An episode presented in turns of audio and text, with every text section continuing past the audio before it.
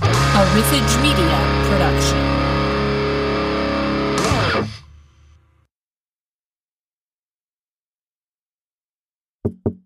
Zoe, hello. Hi. Surprised, aren't you? I have to say I am a little, but I'm happy to see you. Yeah, well, me too. I was close to not coming, but what the hell. Here I am. What made you change your mind? You seemed pretty certain your first visit would be your last. I don't know.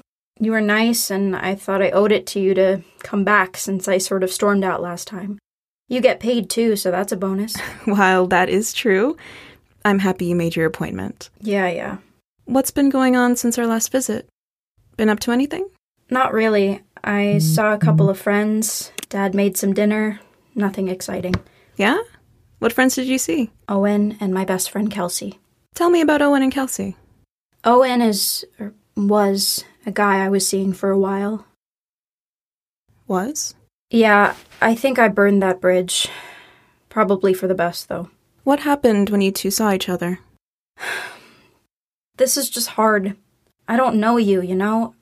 I tell two, I, one person these sorts of things. It's up to you how much you want to share with me, Zoe. Just know this is a safe space. What's said in this room stays in this room. It's between the two of us. You won't tell my dad? No, David won't know the details of our conversation.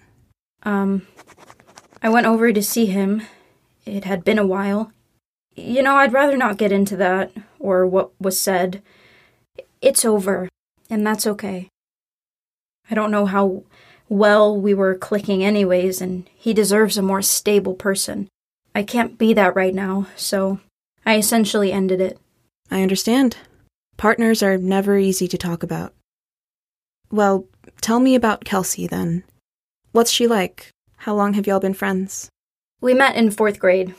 We had the same math class and had seats next to each other. I remember she looked at me and said, I'm never going to need math. I think she called it stupid and dumb. After that, we sort of did all of our activities together and hung out after school with each other. We have a few college classes together, too. We've been close since then.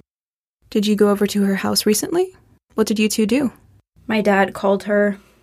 She came over and sort of talked me down. Why did your dad call her? That was the day I came home upset from seeing Owen. I guess he saw it on my face when I walked through the door. Have you seen her a lot previously? Or after the accident? Yeah, some. I wasn't making myself available, so she would pop in ever so often to check on me. She sounds like a great friend. She just gets it, you know? Always finds a way to sort of turn me around. She knows all the right things to say. Was that the night your dad made dinner? Yeah, he made my favorite thing to eat And what's that? noodles and butter. Just noodles and butter? I know, I know, but it's what I know I like. It's comfort food and simple.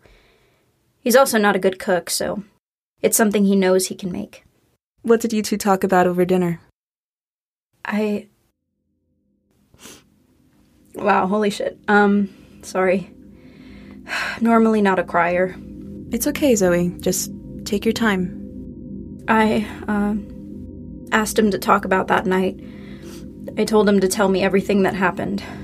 About the night of the accident? Yeah. Have you ever asked him to do that? No, I didn't want him to tell me up until then. How did you handle it after it happened? Right after it happened, I would look up the accident online. You know how every paper and every station reports on the same stories? I just bookmarked all the ones I could find, and at night before I would try to sleep, or if I couldn't, I'd pull out my computer and read them all again. Every word. I'd look at the pictures of the car. Good God, that sounds fucking crazy saying that out loud. Hey, everyone has their own way of coping, their own way of getting through something. It's not a crazy thing to do. It just didn't feel real at the time. I kept expecting her to come home every evening. It's like I did that to remind myself of what happened and that there's no chance of her showing up again. And what about now? Does it feel real to you now? Sometimes it does, but sometimes it doesn't. There are times when my door opens and I think it'll be her, or if my phone buzzes, I answer it thinking I'll hear her voice on the other line. What do you think? Look, I know my mom is gone. I'm not in denial of that fact. Maybe denial is imagining instances when someone isn't actually gone. I don't know. Losing a person you're close to just fucking hurts. Do you have a hobby, Zoe? A creative outlet? Um, no, not really. Have you ever just screamed as loud as you could? Screamed? Just at nothing? Have you ever just walked outside and let it all out, or even just turned over into your pillow so it was muffled? I've thought about it. I don't want to scream at anyone. No, no, not at anyone, just into the air. I don't want to seem like a psycho. It's not a psychotic thing to do. Some people are musicians, so they let out their emotions through their songwriting. Writers can express their feelings through written word. Talking through events in life helps, absolutely, but if you can't express yourself in that way, this is something I would suggest trying. Really? Yes? Give it a shot. Let me know how it goes during our next session. Hmm. Okay. Maybe just don't go into your backyard and do it, though. Wouldn't want to frighten the neighbors. Good call. Has your dream changed since our last visit? Nothing is different, but I did leave something out last time. And what is that? I just didn't want to seem crazy. Dreams are just dreams, just like you said. The figure thing that talks to me, it, it sort of mocks me. What does the figure say? It whispers a lot, something about staying in the depths, like wants to pull me under the water, to suffocate me or something. Do you remember what the last thing it said to you was? It said I could never reach it, something like that. Hmm. Okay. I want you to monitor that. If it speaks again, try to remember it when you wake up.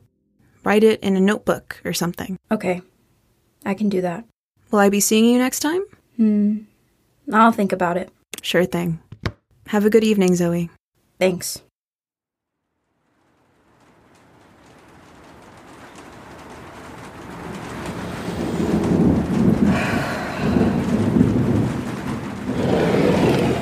Are you coming in?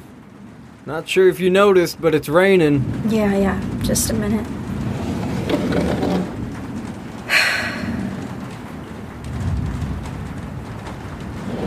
Let me get you a towel.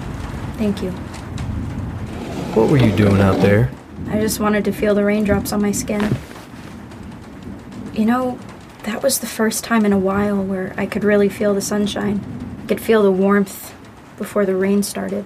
You think it's the sessions? I don't know what it is, but I hope the feeling stays. It probably won't, though. Don't think like that. I can tell something is different. Your mood. It's been different ever since our dinner. I don't know.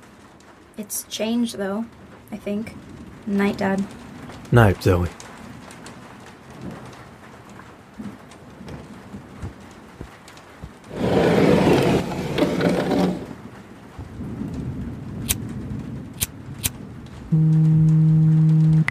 Hey, Liz. How are you? She's improving, I think. I don't know. Told me she can feel things again. You know, she asked me what happened the night of the accident out of nowhere during dinner. I was surprised, but I've noticed something different in her since that night. But how are you doing? What? How are you? I didn't even answer your question, did I? You didn't, but I get it. I guess I'm just so accustomed to answering for her. You know, filling people in on how she's doing. And rightfully so, but I wanted to check in on you. You as in David. Well, thanks. I appreciate it. So. Oh, I'm doing okay. Just getting by at work. Each day gets an ounce easier. I wish you would have taken more time off. I thought keeping busy would take my mind off of things. That tends to just postpone what you're feeling. It bottles up and it'll release sooner or later. I didn't think about it that way. I was hoping that maybe burying it would make it disappear. Unfortunately, that's not how emotions work. Can always count on you to check me. oh, hold, hold on a sec. Yes, hon? I was just gonna ask you something. Who are you talking to? Oh, it's no one. Just just a friend of mine. Who is it, though? Her name is Liz. You don't know her. Just a friend of mine. Wow. Zoe. That was fast, wasn't it? It's not like that. I wish I could just move on and forget as quickly as you. Hey, did you hear any of that? I did. You should probably go. Yeah, I should. Look, I'm sorry. Talk soon. Be gentle. Bye, Liz. Good night. She's just a friend helping me get through this, Zoe. Sounds like a lot more than just a friend. How would you know? Going outside for calls with some mysterious person? Being secretive? So I take a phone call outside, and all of a sudden, I I don't care about what happened? That's for you to decide. You don't ask about me or how I'm doing. You just stay cooped up in your room when you get home. Because my fucking mother just died. I'm not myself. I can't just find a new person and be over this. I'm not over it. You don't have the right to accuse me of that. She's a work friend who I've known for years. She could tell I was having a tough time, so we talk from time to time. Whatever. You know who I'd love to talk through things with? To share memories of Emma with? My daughter. Well, I'm not in the mood. Especially now. Where are you going? Kelsey's house. Why? Because I don't want to be here. Zoe?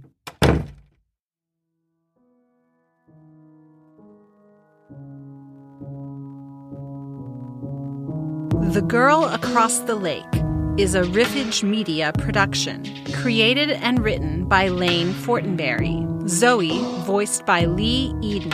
David and Owen, voiced by Efren Calderon. Naomi, voiced by Frida Cantu.